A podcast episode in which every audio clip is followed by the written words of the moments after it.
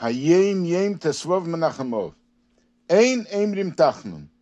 We do not say Tachnun on the 15th of Av. Chamisha Osir Ba'ov is one of the Yomim Tovim listed by the Alter Rebbe in the Siddur that we do not say Tachnun. Reisha Madeni Ovim Meiri Rabbi.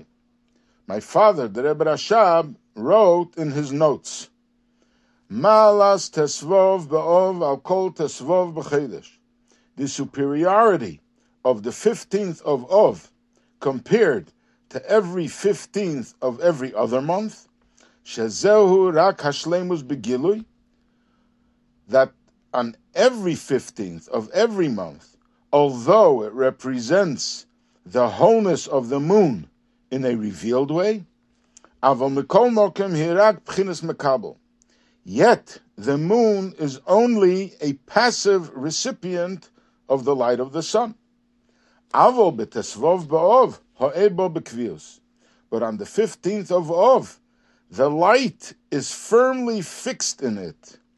Lefi sheha'aliyah hi lefi erech eitzem ha'yerida de tishabov. Because the ascent is in reverse proportion to the drastic descent of Tishabov. V'zehu toshas keicho shel chama. And this is what our sages say that the sun's power is weakened on the 15th of Ov after the summer intensity. Akum moinim lechama bisha. The idolaters reckon time according to the sun of evil. Ubetesvov toshas chulu. And on the 15th of Ov, the sun is weakened. mizman habayis shahoyen nichnoim l'shleimem if this applies to the times of Shloime, when the idolaters were subservient to Shloime, kol sheken la'osid, how much more so in the future, in the times of Moshiach, v'noharu elov, when the nations will be streaming to him, bebchinas bitl legamre, in a state of total self-nullification.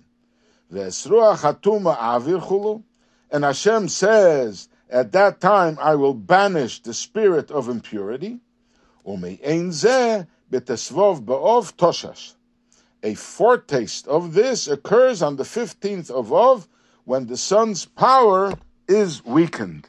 This, of course, as we start off, is a recording from notes that the Rebbe Rashab wrote.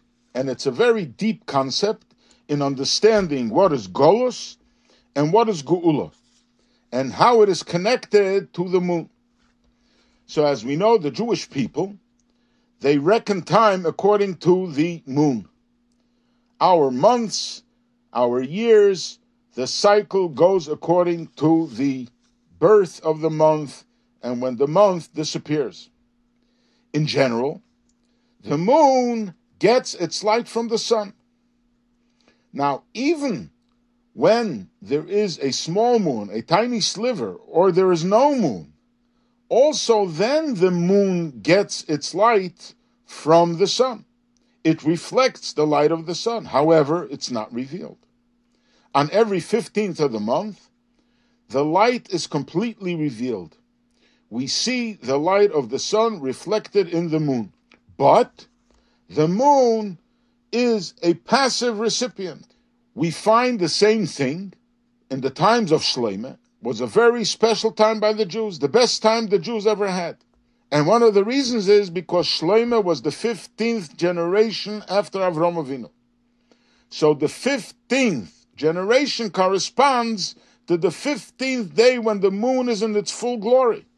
And at that time, the Jews were at their full glory, and all the nations were subservient to Shloime. They subjugated themselves to the Jews at the time. It was a great time. However, at that time, what was special about the Jews that they were perfect receptacles to the godly light that was beaming at that time. Then comes Golos. And Golos, we are no longer shining brightly. Godliness is concealed. Jews are not at the full glory. So what happens then? So here's an interesting anecdote regarding this Maimer that the Rebbe writes to President Shazar in 1966 when he came for a visit. In his honor, the Rebbe published this Maimer, and the Rebbe writes to him, it is based on a transcript that Rabbi Simpson made at the time, and I sent Rabbi Simpson to spend time with you and fabring with you on the 15th of Ov. And here is what the pointers of the Maimer is as transcribed by Rabbi Simpson. The Rebbe Rashab asks a question. We have the Churban, we have Golis. It started on Tisha. In the month of Ov, how could it be that the month of Ov should be a time of destruction? The month of Ov is Father. Ov stands for Father, which also is the first and the highest of the attributes, which is Chokhmah.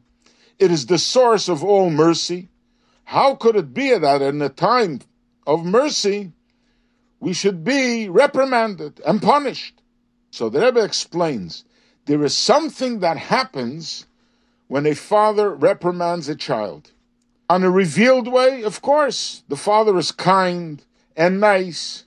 But then, if the father is passive, if the child doesn't behave properly, okay, no big deal. But when a father truly loves a child, sometimes he has to reprimand him. And this is what Golas is about. And what happens during Golas? Even though it's a time of darkness and godliness is concealed, the Jewish people connect with the Eibishter not in a revealed way, but at their core essence. Because God used his core essence his absolute total love to the Jewish people to reprimand them, and the Jews respond in kind that even if things are difficult, they yearn to Hashem. And this brings out a much deeper connection of the Jewish people with the Eibishter.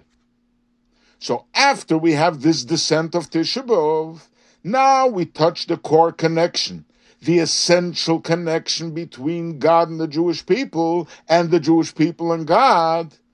Now comes Tesvov Be'ov, the 15th of Ov.